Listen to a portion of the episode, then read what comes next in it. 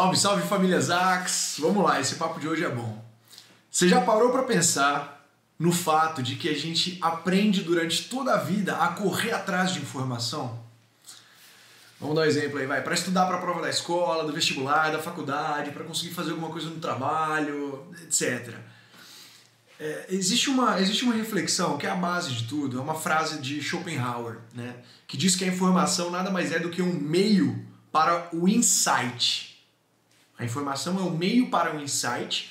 Informação por informação tem pouco ou nenhum valor em si mesma. Resumindo, informação não muda por nenhum. O que adianta é o que você faz com a informação, tá? E aí entenda insight como um chamado para ação, tá? Como alguma informação uh, que te faz fazer alguma outra coisa, prática mesmo, beleza? E o papo reto de hoje ele vai girar bastante em torno dessa reflexão e eu quero contar para vocês por que, que eu acredito que ouvir isso pode te ajudar bastante ao longo do dia, né? Todos nós, tá? Eu, você, enfim, todo mundo vive num mundo de riqueza de informação hoje, mas pobreza de atenção. Essa, inclusive, é, esse foi o tema de um prêmio Nobel do Herbert Simon, tá? Então, assim, quanto mais informação existe, mais difícil é de manter o foco. E ao mesmo tempo, quanto mais informação existe, mais necessário é manter o foco. Não é só informação que a gente precisa, né? E aí, que curiosidade para você. Eu li num artigo de 2015 que o volume de dados criados nos dois últimos anos, que no caso eram 2013 e 2014, é maior do que a quantidade produzida em toda a história da humanidade. Tá? A gente está hoje em 2020, seis anos depois desses dados. Não precisa ser nenhum gênio para entender que esse crescimento é exponencial e que nem adianta, nem adiantaria eu pesquisar aqui exatamente quanto de informação a gente gera hoje. Porque vai dar na mesma se eu te disser que é uma porrada inimaginável. Inclusive é um número que a gente nem, nem consegue pensar, criar um nome novo para um número que é tão grande, sabe? Então é aqui que entra um conceito super importante desse vídeo, que é o FOMO, F-O-M-O Fear of Missing Out. FOMO é, é, o medo de ficar de fora, é o medo de perder alguma coisa. Tá? E um dos principais motivos pelos quais a gente está sempre consumindo informação adoidado no Instagram, no WhatsApp, no TikTok, no YouTube, no jornal, no Netflix, enfim, e tudo mais, é que a gente não quer ficar por fora do que está rolando. Né? E aí quando eu digo ficar de fora, ficar por fora, entenda que serve, por exemplo, ficar de fora da popularidade do Instagram ou ficar de fora de interações com grupos de amigos, perder a oportunidade de expressar a sua opinião de discordância é, a alguma coisa que você não gosta. E essa lista de ficar de fora é enorme, tá? Existe uma porrada, literalmente, de coisas das quais a gente não quer ficar de fora. Mas o grande problema é que isso gera muita ansiedade, cada vez mais ansiedade, tá? Então esse é o primeiro conceito, o FOMO.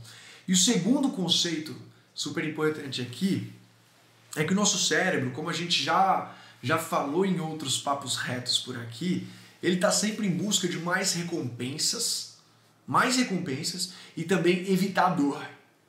É como se fosse uma programação mental que a gente tem desde sempre, que foi e ainda é, em alguns casos, essencial para a nossa sobrevivência. Tá? Então, em resumo, a nossa mente se atrai por notícias alarmantes ou até perturbadoras, né? porque o nosso cérebro está programado para detectar ameaça né? e não para deixá-la de lado. Então isso faz com que, assim, deixar de lado o consumo de informação é difícil, dificulta muito deixar de lado o negativo para buscar o positivo, mas não é algo impossível de se fazer.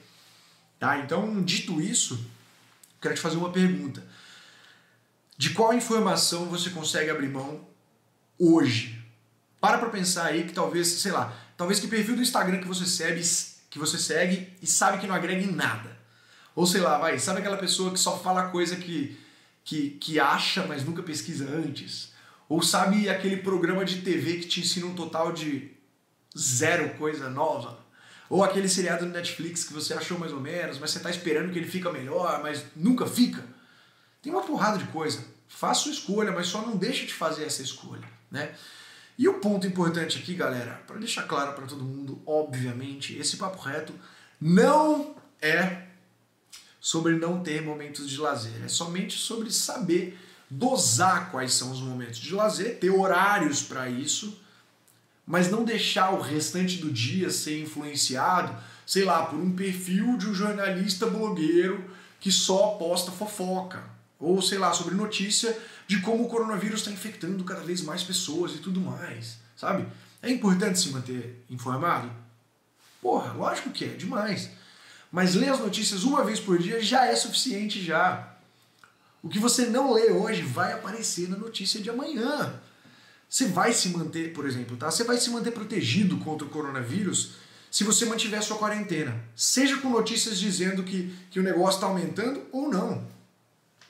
Então, galera, a, a melhor dica prática para tudo isso que a gente está falando é a seguinte: uma única vez por dia você precisa fazer uma escolha de consumir menos informação e procurar mais insights, que são informações que te levam para ação.